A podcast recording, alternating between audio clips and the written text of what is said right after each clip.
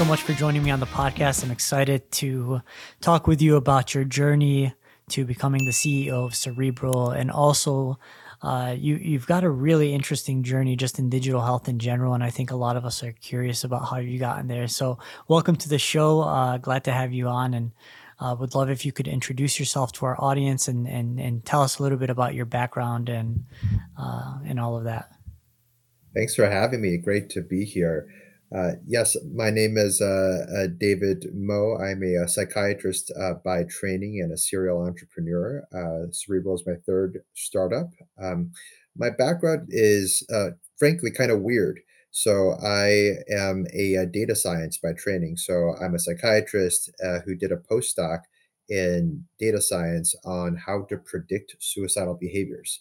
And it was very fascinating to me because it really revealed to me how little data uh, that mental health professionals use on a large scale. And so we were trying to predict and then prevent suicidal thoughts and behaviors in patients who are at high risk. Um, and then, uh, you know, uh, in parallel, I've been starting companies. I started my first uh, VC-backed company while I was in med school, and then during residency, started a telepsychiatry company. It's Cerebral, joined Cerebral about a year and ten months ago now um, as chief medical officer and more recently, a few months ago, I became the CEO. Very cool. So I'm very curious. How did you start a company while you were in medical school that was VC backed, and how did you even manage to do that? Yeah, you know, it was uh, uh, it was hard, is the short of it. Um, but it was, uh, you know, I think it's always interesting. I actually find it to be really reinvigorating uh, to be starting something on the venture side in the startup side while you're doing clinical work. And uh, uh, so that was the same during medical school. It was the same during residency as well, uh, because medicine is tends to be very data driven, rigorous, but slow. And so you find these problems that are happening, and then on the venture side, things are very fast, and you're able to, you know, go from bench to bedside, so to speak, very, very quickly right? So there was uh, the two were actually very complementary, but I'm not going to lie. Uh, there, there, were a lot of nights where I had very little sleep, and uh, uh it, it, was uh, there was a lot of pain involved in all that. so were you were you an operator of the company while you were while you were in school? Because you you're not only were you at med school uh, in med school, but you were at Harvard Medical School, which is like I imagine exceptionally rigorous. Yeah, so for my first company, I was CEO, and for the second company, when I did residency, I was a co-founder, chief medical officer, and eventually president. So, uh, yeah, it was definitely operating. Um, and again, I think there's a lot of common denominators between what you're trying to do. So, uh, for example, uh, the telepsychiatry company that I started uh, depended a lot on the data science that I was learning during residency, during my training as well as a postdoc. So there were common denominators. These weren't uh, completely uh, different enterprises. Gotcha, gotcha. And so um, you you you've had these significant experiences throughout your training. Uh, after residency training, you started a company. Was this Vera Health? Was this the one you started during your residency? Yeah, I started Valera right before uh, Valera, sorry. residency. I did um, my uh, MD MBA at Harvard, so it's a joint uh, degree between Harvard Business School and Harvard Medical School, and that's when the idea came to be, and we launched um, and ran that company throughout uh, my residency. Very cool. What have you learned? I mean, what what what benefit do you see as being, uh, you know, having that clinical experience as a psychiatrist, but also uh, having that experience as a as a data scientist and also as an entrepreneur, you know, as a as someone who's founded a company. How do those three things come together for you? Yeah, it's a good question. Well, first of all, I should just say that healthcare startups, you have to have strong clinical leadership. Um, that is a prerequisite. I think it's very presumptive and hubris driven if people from tech comes uh, come into healthcare and try to change things as if these things haven't happened before right? So that is very very important to have that clinical background uh, to really appreciate why healthcare is a conservative enterprise uh, to begin with. When you're thinking about tech startups they can uh, grow they can die and at the end of the day what you lose are followers and people can go to a different platform. When we're talking about healthcare the well-being of patients are at stake, the lives of patients are at stake. So there's a necessarily a conservative uh, spirit about the healthcare industry um, that needs to be respected. And uh, so, one major piece here is having strong clinical leadership, strong clinician voices is really, really important. Now, on the other side of this, I would argue that uh, startups are very good at bringing new streams of data, new types of interactions, uh, innovating new ways of engaging patients that healthcare has been more sclerotic and less uh, open to to the detriment of patients, right? So, how can you take uh, what I like to call the rigor of medicine and combine that with the speed of entrepreneurship? Is is something that can really be critical in moving healthcare forward. So that's what I'm really excited by: how to combine the best pieces of both spheres uh, to move healthcare forward. Awesome. So I'm I'm curious, what led you to joining Cerebral? How did you get into that sphere? How did you get connected? And like, what was your jump going into Cerebral? Yeah, my former CEO called me, and at that time, I had very little interest in leaving my last company, which I founded, and we just raised a round. Things were going really well.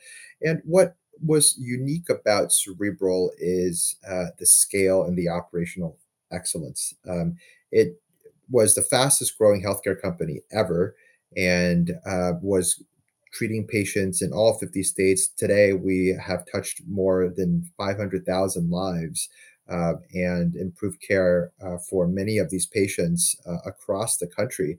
And so uh, it felt like a really unique opportunity, and that's exactly what it was. Excellent. So it was someone that you had previously worked with in some capacity that kind of opened up that door for you?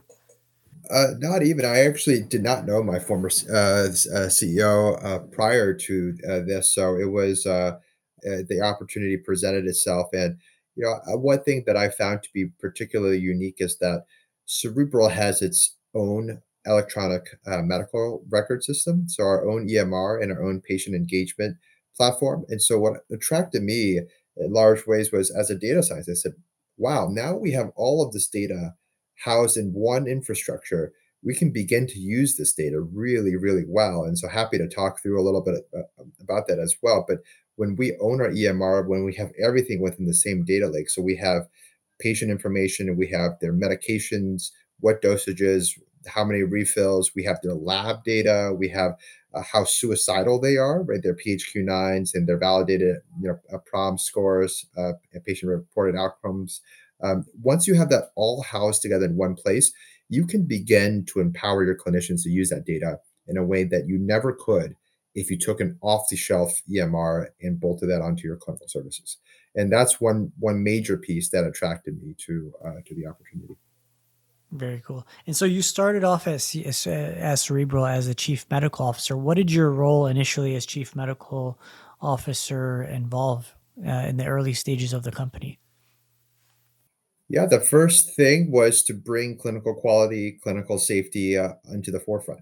And we created uh, two departments, uh, separate departments, one a department of clinical safety, another one of clinical uh, quality, each run by their independent psychiatrist and I'm proud to say that uh, we have one of the most robust clinical quality and safety programs of any uh, telehealth uh, clinic out there.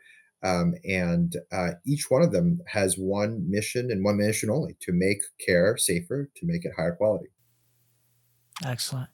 Um, anything unique that you've learned in this process? I know that during the pandemic, there's been just, you know, uh, so many patients that have suffered from mental illness and you know it's really exacerbated exacerbated the mental health crisis in this country. Um, anything particular that you've picked up on or learned uh, over the last maybe two or three years? Yeah this is uh, really important cerebral is democratizing access to high quality mental health care and it's uh, really important to know that it's not just for the coastal elites. You know, as a matter of fact, uh, two thirds of our patients have never had the privilege of accessing mental health care prior to cerebral, meaning this is the first time they are accessing mental health care, right? Mm-hmm. The other fact that's really worth noting is that um, most of our patients actually make salaries below the national average right? So this is not just about helping out wealthy coastal elites uh, get access to their mental health care. These are people who historically have just not gotten care, and we're democratizing care to them, right? I'll give you a, a, a true a case example of this. We had a patient who used to get his therapy uh, sessions while he was in his truck. And at some point, we asked him, we said, uh, is there a reason that you're in your truck when you're getting your care? And he paused for a second and he said, Well, I'm not ready to tell my wife or my kids that I'm seeking mental health care. And also at the office, I don't have a private office. I uh, I don't make enough money to have a private office. And so you need to meet me where I am, and I appreciate that, right? Which is going to be me in my car uh, because I'm tired of meeting doctors where they are, and that's what I've done my entire life. Go to the office, go to their uh, uh, office, and wait uh, among other patients. And when the doctor's ready to see me, then I go see them, right? So the idea here is that we have to begin to meet patients where they are, especially in mental health. Yeah. Um, and it's really interesting that you say that because a lot of these direct to consumer companies, I, I, I wouldn't, I don't know if you would call it direct to consumer or direct to patient, but a lot are focused on maybe a wealthier class of individuals. Um, whereas cerebrals seems to have taken a, a sort of opposite approach. Yeah, I, I would just say that millions of Americans are suffering and they've historically just not have not gotten the access, right? So on average, when you try to look for a psychiatrist, the average wait time is months before you can get Mhm. care. This is even if you have insurance, right? The experience is excruciating. Uh, what what people end up doing is you go to the directory, and on average, there are studies on this. You have to call seven or ten different offices before you get your first appointment. That would happen months from now. That's not helpful, you know. And if this were about cancer care or diabetes care, we wouldn't accept it and we shouldn't tolerate it uh, Mhm. because it's mental health. Right. If if you could, you know, summarize cerebral your goal, pers- your personal goal for mental health care for the problem you have the ability to potentially solve in this country, what would be your like big number one goal you'd like to solve with with cerebral? People deserve a high quality of mental health care, and they shouldn't have to suffer in silence. And so, our goal really is to democratize access across all 50 states for millions of Americans. We want to be able to not only work with those who can afford the subscription, but we want to also provide care for those who have insurance as well. So, we work closely with insurance companies we have over 60 million lives under coverage right now. We hope that becomes 300 million, the entirety of the population in the near future. Um, and uh, that way, we can make sure that mental health is a right and something that people uh, can have easy access to whenever they need it. Yeah. Um, I can think back to a few times in my training where, you know, I was working in the ER and uh, the ER was filled with with um, who had been either um, having suicidal ideation or had a suicide attempt and or uh, some other uh, mental mental health illness that they were being brought in for um, and they'd end up sometimes sitting in the ER for like four days, five days, sometimes two weeks in the most extreme cases, um, and wouldn't have a psychiatrist to see them. Uh, how is is cerebral in any way helping address the issue of maybe catching or treating and diagnosing mental health illnesses at an earlier stage, especially in some of these vulnerable populations? Yeah, it's a really good question. So just take that example and see what the negative ramifications of that are, right? Let's say you're, and you're suicidal and your first foray, your first interaction with the mental health care system is that you're locked in the emergency room for days on end without real treatment while you're waiting for a uh, bed. That's terrible. That really is terrible, right? It really tells you, I don't want to seek mental health. So um, that's terrible for the patient, terrible for the family members. It's also terrible for the insurance companies. That emergency room visit costs thousands and thousands of dollars, right? So, how can you go upstream and provide patients with outpatient care, preventative mental health care uh, ahead of time?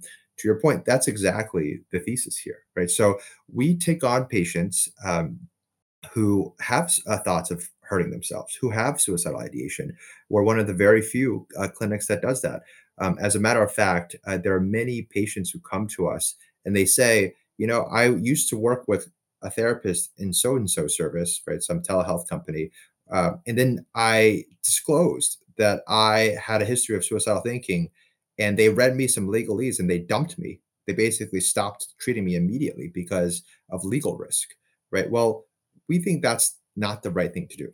And so we take on these patients. We have a very robust clinical safety program so that we can make sure that they're safe. Um, but these are the patients who need the care the most. And frankly, and I can say this as a mental health professional myself, our field has had incentives to not take care of these patients, the ones who need the care the most. Right. And I'll give you the reason why. You get paid the same amount taking care of a wealthy, worried, well patient as you do someone with suicidal ideation who might call you at three in the morning or page you at four in the morning. So why would pay, why would clinicians take on a higher risk panel? And there's a, uh, a unfortunate situation with among psychiatrists where uh, you know you don't want to take on these high risk patients. So if you have a friend or a family member who's suffering from this, there's a little bit of a horse trading behind the scenes, right? And so this is the perverse incentives that are happening behind a fee for service mental health world right? How do we break free of this? How do we, uh, how, how can we uh, do that? This is a major thesis of what we're trying to do at Cerebral, which is to A, show, bring on these patients, take very good care of them, and B, show the insurance companies that we're doing that. We're preventing unnecessary emergency room visits and hospitalizations and therefore saving them money. And C, get to value based care collectively uh, with, uh, mm-hmm. with those entities. Yeah. That's an interesting point that you bring up with sort of the legal risk and like taking on higher risk patients because this is something that's sort of been ingrained in us even throughout our training. Um, it's, you know, it's obvious with uh, things like opioids and uh, pain medications. I think a lot of people are scared. I think a lot of uh, provide prescribers are scared to prescribe certain medica- controlled medications uh, because of you know obviously the risks that are involved, and then I think there's not a lot of clarity on how to navigate that.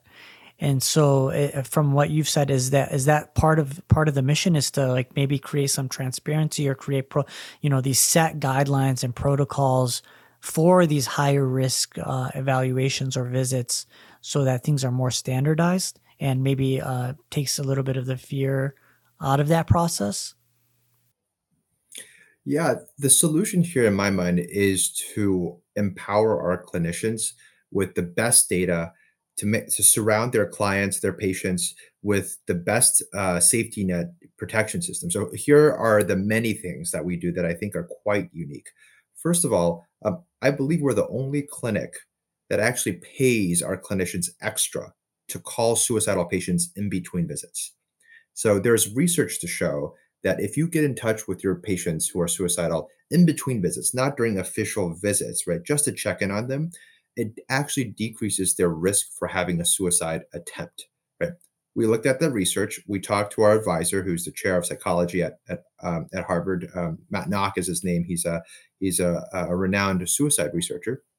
And we said, let's just do that. Let's just pay these clinicians more to incentivize to do the right thing here right? And so we we do that and we've been able to demonstrate that doing so basically connects patients to care faster and they actually get follow-up appointments faster after after these outreaches right? That's one piece. Another piece that i'm really proud of is that we are using machine learning to detect suicidality within text messages. So every day we get thousands and thousands of messages through the Cerebral platform. And we're able to now use machine learning to detect which of those messages has suicidal content within them with 99% accuracy. We can know that now.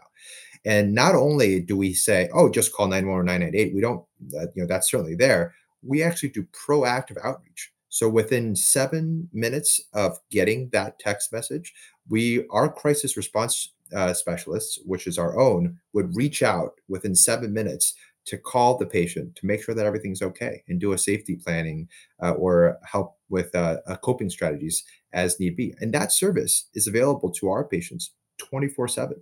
Um, I don't know of another uh, clinic that does something like this, but to answer your question, the idea here is to surround our our clinicians and our patients with as much support as possible so they feel comfortable taking care of patients with Mhm. suicidal thoughts and behaviors. I love that. Um, David, I'm curious, like what what drives you? What is it that inspires you to to pursue this? Because it seems like you're passionate about this. You care about these patients. You care about making a difference. What is it that's driving you? Yeah, it's a it's a great question. So I can psychoanalyze myself a little bit here. Um, I've had I've always had uh, friends uh, and family members who've dealt with mental illnesses, and seeing the devastation this puts on them, their family members, and seeing that the current system has failed them so so conclusively is more than enough reason for me to to want to do something about it. Um, and the sad thing here is that we do have effective treatments, therapy, medications. We do have effective therapy. It's about the implementation and getting these therapies out uh, to the patients where we really have uh, messed up. And so, and when I say we, I mean us as the mental health community. And so, uh, there's just so much suffering that could be addressed that isn't because the system is so broken. Um, that's what really drives me I'm happy to share a a, a, you know a, a personal story about this. One of my friends recently um, took her own life, and this was very challenging, of course, for family members and friends. And this was someone who was privileged, who worked in the startup space, who even though I was a psychiatrist, didn't tell me about her struggles. Right. So makes me think what do we need to do so that she could have accessed care that was stigma free that she didn't have to uh, talk to her doctor friends in order to get to a psychiatrist? Um, what could we have done different uh, in order to save people like her? Um, there's just so much to be done. And so to me uh, this is very much a mission. You know i tell my team all the time to me this is much more than a job. This is a sacred mission that we're all on together and we we need to get this right. This is not to uh, this is not something that we can uh, we can ignore. Um, you know, they say that the banks are sometimes too big to fail. Well, this for us, I think this is too critical to fail uh, in my mind. Yeah. Do you think there's any uh, foundational? Because you know, sometimes we think that with mental health, uh, it's or, or even suicidality, it's you know seeking care or talking to someone or getting a or getting treatment is is going to fix the issue.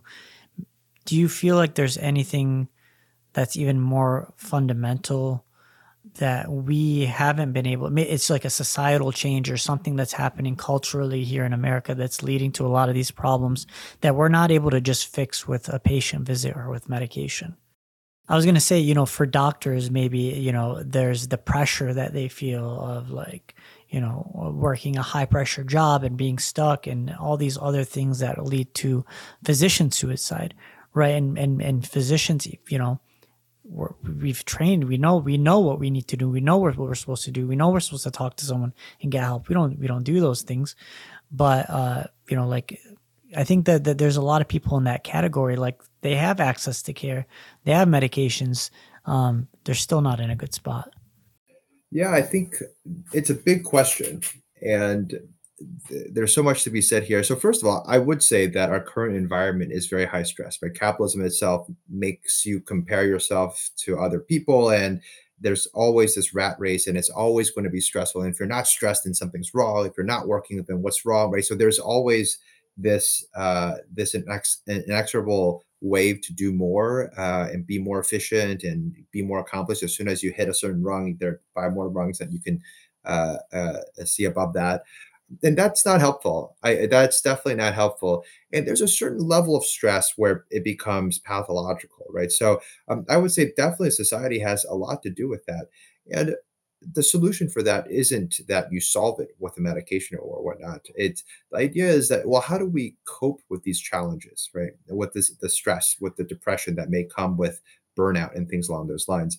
And that, uh, in order to deal with that, it's a combination of potentially of therapy um, plus medications and or medications, and um, we have to have that self awareness to get there, right? So you brought up doctors I think doctors are actually very good at treating other people, but we're pretty terrible at treating ourselves, right? Our risk of suicide is many times that of the average uh, American. Our risk of alcohol uh, use disorders is many times uh, uh, the the national average. It's a stressful job, but I also think that we don't see ourselves as patients very often. And a lot of what good mental health care and good mental health hygiene in general is is self awareness, just being aware at uh, about when hey we're coming, we're not doing our well ourselves, and we do need to seek care uh, for ourselves as well. It's that old saying that you know on the plane you have to place the oxygen mask on yourself before you help others. Uh, sometimes we're very blind to that, and that's very typical of physicians as well as other professionals. Yeah, I can totally agree with that. Um, as far as like the future of mental health care, where do you see things going? Uh, especially now with this whole uh, evolution of digital health, there's a mental health companies popping up every ten minutes. Um, do you see do you see mental health care becoming a a, a very virtual process? Yeah, I th- I'll say a couple things about this. First of all, I think it's going to be a hybrid at the end of the day because some people will prefer in person, others, the majority, I believe, will prefer virtual. And people who can move seamlessly between the two will be um, uh, the clinics that are able to do that seamlessly will be the winners in my uh, in my view. Now that could be through partnerships, it could be through other different mechanisms, but I think that will be uh, the idea. And keep in mind that there are some uh, interventions uh, for mental health that do require in person care, right? So, um, and happy to chat about that. The other major thing I think is going to be measurement science, right? So let me give you a stat that I think is usually jarring for doctors to hear. Um, over 80% of mental health professionals don't measure any outcomes whatsoever, right? If you think about that, you would never accept that if this were your diabetes doctor. So your endocrinologist, let's say they just didn't measure your hemoglobin A1C or they just didn't measure your blood sugar, you would say, well, that's not okay. I, I want a new doctor, right? If this were your cardiologist and you had CHF, if they never measured your labs, you would say, wait a minute, this is not okay. I, I want a new doctor. But somehow in psychiatry, it's a data-free zone, as my mentor Tom to talk about it, right? That's not okay that really isn't okay, and we need to change that. What I think will happen is that telehealth companies, and I would say telehealth to begin with, because telehealth allows you to measure a lot of these outcomes. It's much easier to get them an automatic PHQ-9 before they jump on their telehealth visit, right? Because it's within the same software. Telehealth companies are going to begin to measure these outcomes, and these standards will be created right? So there will eventually be a hemoglobin A1C of behavioral health for depression, right? There will be a, a, a blood sugar level for bipolar disorder, et cetera, et cetera. Uh, uh, you know, the analogous metrics, right, for that. Just uh, interject here. Will these be labs like uh, objective data, or will these be like um, subjective uh, inputs from patients that culminate into a it's score? It's a good question. I think both will be true right? So right now, our gold standards are really asking the patients, right? How are you feeling? Uh, giving them a validated survey for depression, like the PHQ-9, right? But very closely, we can begin to measure other things as well. So, for example, we have uh, so certain medications that you put patients on for bipolar disorder require regular lab monitoring, right? So, if you put a patient on lithium, they need regular lab monitoring. Well, are they getting that or not? you know, go around and ask any clinic. Their number one answer for you will be, "Oh, we have no idea whether they're, whether they're getting it. We just don't monitor that." Yeah. Well, we do, yeah. right? And it ninety-seven percent, we basically bother these clinicians until they order the labs, until they get it right. There's no excuse for not getting it right, right? So, digital health allows you to to bring in that level of um, I would say both measuring, but also intervention on the other side in order to make sure that that metric is is optimized for, right? So, you know, going back to the idea here that we want to eventually come up with a hemoglobin A1C for depression, right? That's just the beginning, right? Let's say that's patient reported. Let me give you more of a futuristic view of what that may look like. Let's say uh, in a year or so, this doesn't have to take long, we can begin to measure the voice, the tone of patients and correlate that with their mood, right? Let's say we're able to measure their facial features and correlate that with the side effects of their medications. That can be quantified, in a way that you would never be able to do uh, uh, for in-person visits, right? So there are many ways in which telehealth can revolutionize, you know, the, the, the data aspect for behavioral health, and that's why I'm so optimistic about uh, what uh, what hmm Cerebral has in store for the near future. Yeah. Do you feel like those will be some kind kind of uh, or AI in inner AI integration that can maybe look at someone's face or pick up on these cues that help with diagnosing Absolutely. So and, and you can imagine that because we have large volumes of patients and we have large volumes of data inputs, we can begin to use a lot of this data to predict when patients are going to get better, when patients are going to get worse, maybe which medication will be best for this specific type of patient based on data. Right? If you think about it, hmm Google and Facebook are very good at using big data to figure out what are you going to buy next? What are you going to click on next, right?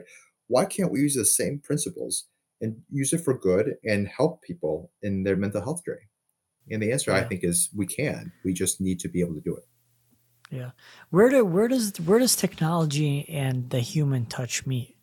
Because I think that there's obviously there's the relationship component between patient and and doctor or clinician, um, which which obviously brings a level of comfort, especially for patients that get the continuity of care.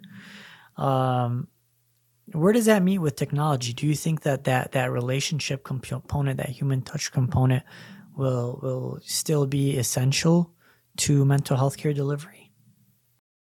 Yeah, good question. So, my take on this is that that human touch will always be important. Mental health care will always be about relationships. Now, there is something really beautiful about telehealth, which is that uh, there's plenties of studies and meta-analyses to show that telehealth, and specifically in behavioral health, is not inferior to in-person care and that is not true for any other specialty. And that makes a lot of sense. Uh, you know, you as an emergency medicine doc or a primary care doc, you can't do a physical exam. So of course, there's no way to compare virtual versus in person for many other specialties. However, for Right. telehealth and behavioral health, um, that in psychiatry, there's no difference uh, whatsoever, and that I think is really, really powerful.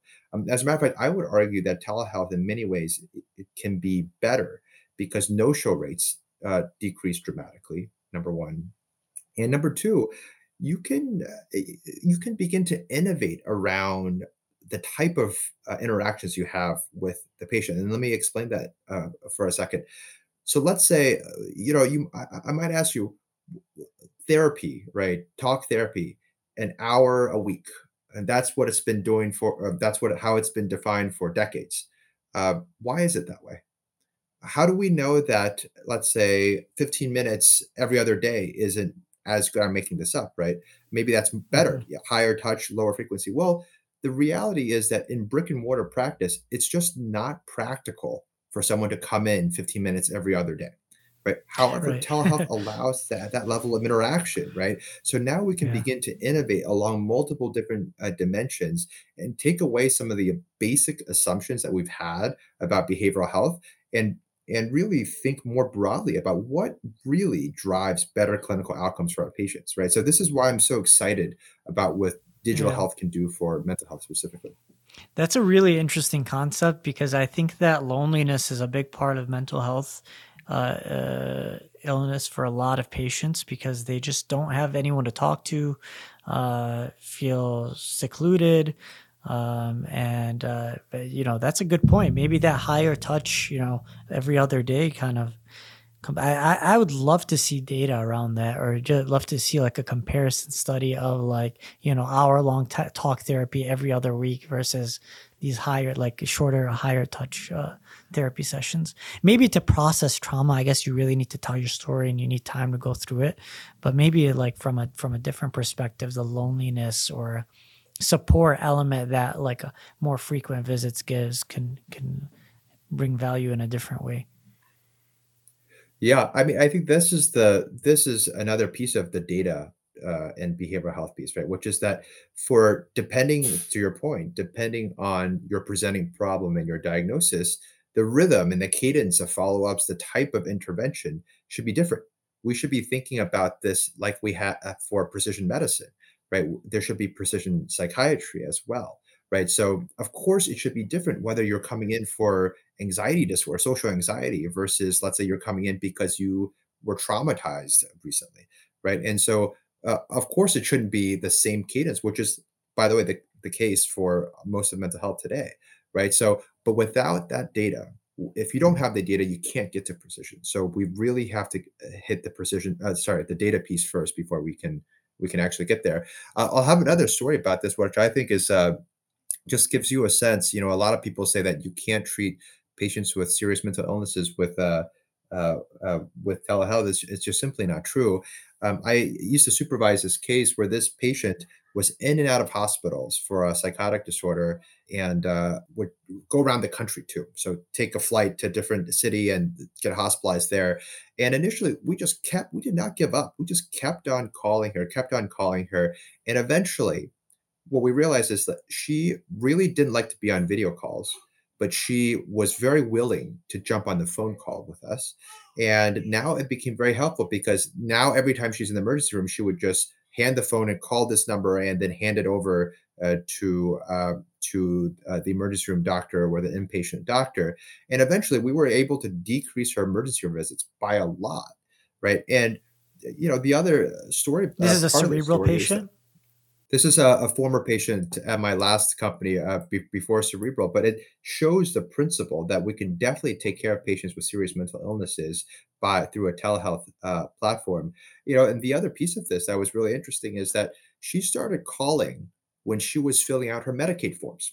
She started calling when she was at her interview for uh, for a low income housing, but she got nervous, and so she used us uh, uh, through that resource.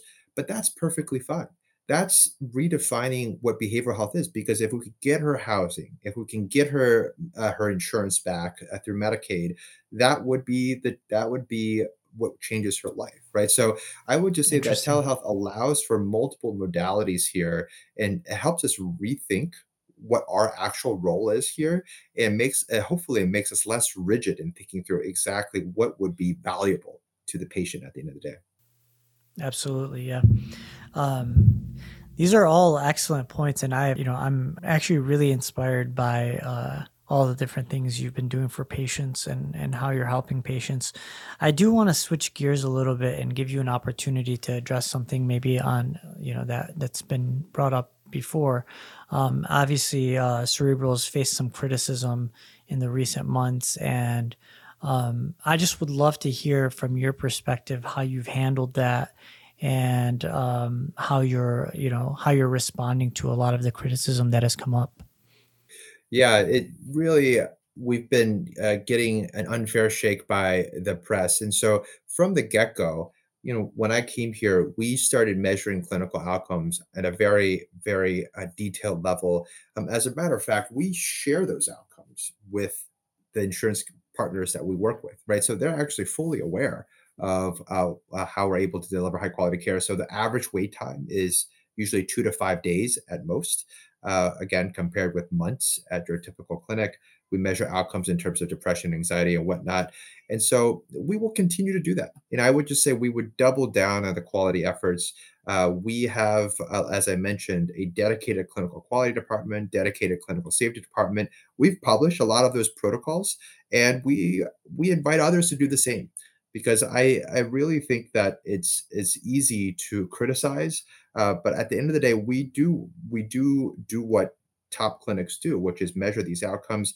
We have incident reporting systems. We have a a, a monthly M and M conference, which is usually uh, you know I took that from Mass General Hospital and all academic medical centers have something of those processes. So the idea here is that we're really trying to become uh, best in class across the board in terms of quality and safety. And the only way that we could get that across uh, is to continue to do that, to double down on those efforts, uh, to publish in peer-reviewed uh, journals as well, which we're certainly prioritizing in the coming coming months.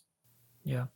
Um, I'm curious, how have you personally handled the criticism? Because I've seen, you know, we've been in some chats together in the in the in the groups we're in, and and um, you know, obviously some people, you know, you know, just read a headline and maybe just put some copy and paste and don't really look at the bigger, broader picture. And you posted a response one time that I thought was brilliant. Um, I don't. I, I, wish I had pulled it up before so that I could read it, but um, something along the lines of innovation uh, taking time and uh, requiring trial and uh, trial, and to some degree, there's going to be error, um, and and then uh, re recalibrating. And uh, would just love for you to speak on that on that on that note and and how you're you know handling some of the criticism. Yeah, so I, you know, I think the number one thing we have to keep in mind, and the number one thing I tell my team all the time is that if you focus on the patient, if you do everything for the patient, you can't go wrong. At any point uh, where we have to be as patient focused, as client focused as possible, and nothing we do can be at the expense of our of our patient. So that's really having a strong north star there is important. The second piece here, um, to your point, is that to innovate or to do anything in healthcare, you have to have a healthy dose of humility. And absolutely, we're going to learn things. We're going to make mistakes. We have to be honest about that. And then we have to get better based on that. Right. So, for example, the fact that no one measures any outcomes uh, at all for um, uh, for uh, let's say what percentage of your bipolar patients are on a mood stabilizer, which is first line treatment. Well, we're going to measure that and we're going to realize that some patients aren't on those medications and they're unstable. Well, that's we got to get better at that. How do we in, inform our teach our clinicians, train them so that they can better talk about these medications? How can we better understand the side effect profiles and better match patients with the right medications at the get go? So there's less of a trial error piece, which is endemic in mental health care, right? So by measuring, you're going to find things, right? And that should not be a reason to not measure. It should be the fire to improve on those uh, metrics and get to better care, right? So I think the combination between uh, really focusing on the patient, doing everything for for the patient, um, uh, while also having the humility to understand that we're going to continue to learn is going to be uh, uh, really important going forward. Um, you know, the last thing I'll say here about that specific piece is stigma is alive and well right? You know, I think uh, uh, you asked how does this affect me personally. It, it, uh, I'll tell you, the the comments that hurt me the most uh, on our reviews are people who, let's say, not, are not using our services, and, and, they'll say something along the lines of "walk it off." You could just walk it off. Uh, my father was so strong; he didn't blah, blah blah, and he didn't need mental health care, and he had a harder life than you guys. So walk it off that sort of demeaning of the patient and the fact that they have to seek care uh, to me is the most toxic of all of this. But behind a lot of i think what's going on is that stigma which is to somehow suggest that hey you are weak for seeking mental health care. And i think that's particularly pernicious and really dangerous. And i actually think some journalists per, uh, perpetuate this unknowingly by mm-hmm. um, by writing about this in a way where it's like okay but they didn't need this right? People don't actually need this right? They could just they could just walk it off. If i just exercise or ate right they wouldn't be severely depressed. They wouldn't be suicidal which is mm. you you know if you were a suicidal patient nothing could be more invalidating right? So i think there are cultural movements about this as well that are challenging um, there are some movements which are positive but uh, overall, the stigma against seeking mental health care is is still a very very serious one. Yeah. Um, thank you for that, David. I'm also curious how do you how do you personally respond to like people that are skeptics or people that maybe say things that are hurtful um, or about whatever or about the practices like how do you personally respond to them because clearly you believe in this and you're passionate about this and there's always you know there's you know there's always people that read a headline or um, just run with a story that they're told. Maybe there's more to it, maybe there's not. But I'm just curious how what your response are to like really heavy skeptics or, or people who are heavily heavily critical.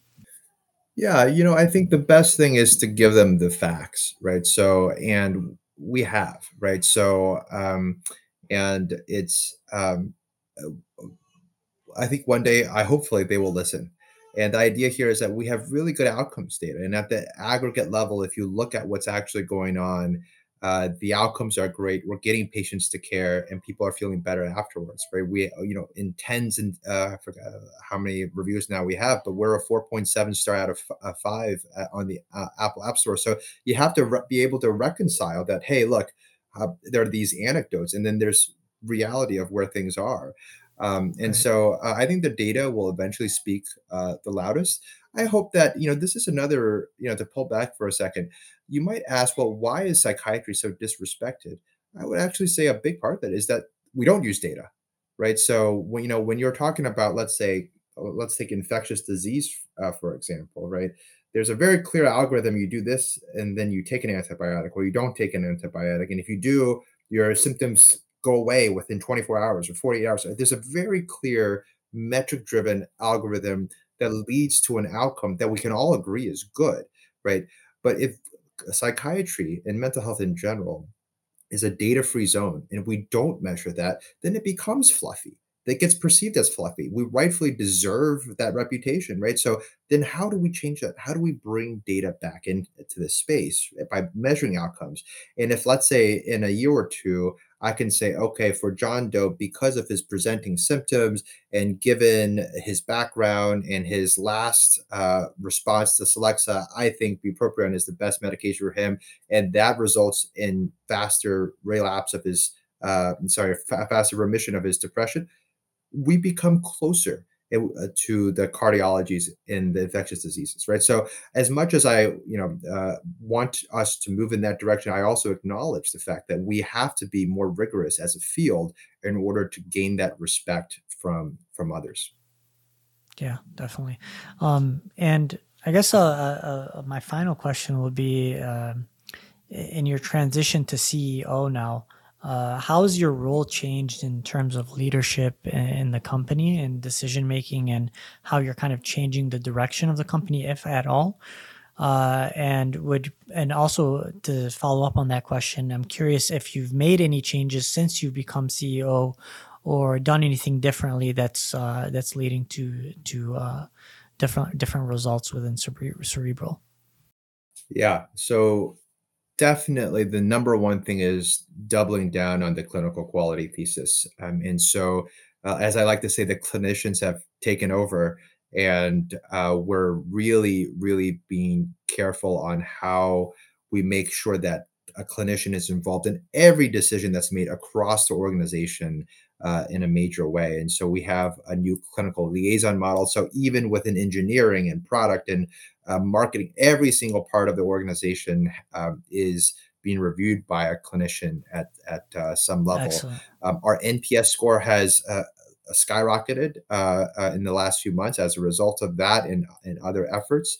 Um, I would say one major thing that I'm focused on is emphasizing the um, holistic care, meaning adding therapy uh, to care, because for depression, as as you know, uh, medications are helpful talk therapy is helpful, the combination actually gets patients better faster. And we know that, right? So we should make therapy more available. And so um, recently we've been able to uh, get uh, therapy available in all 50 states.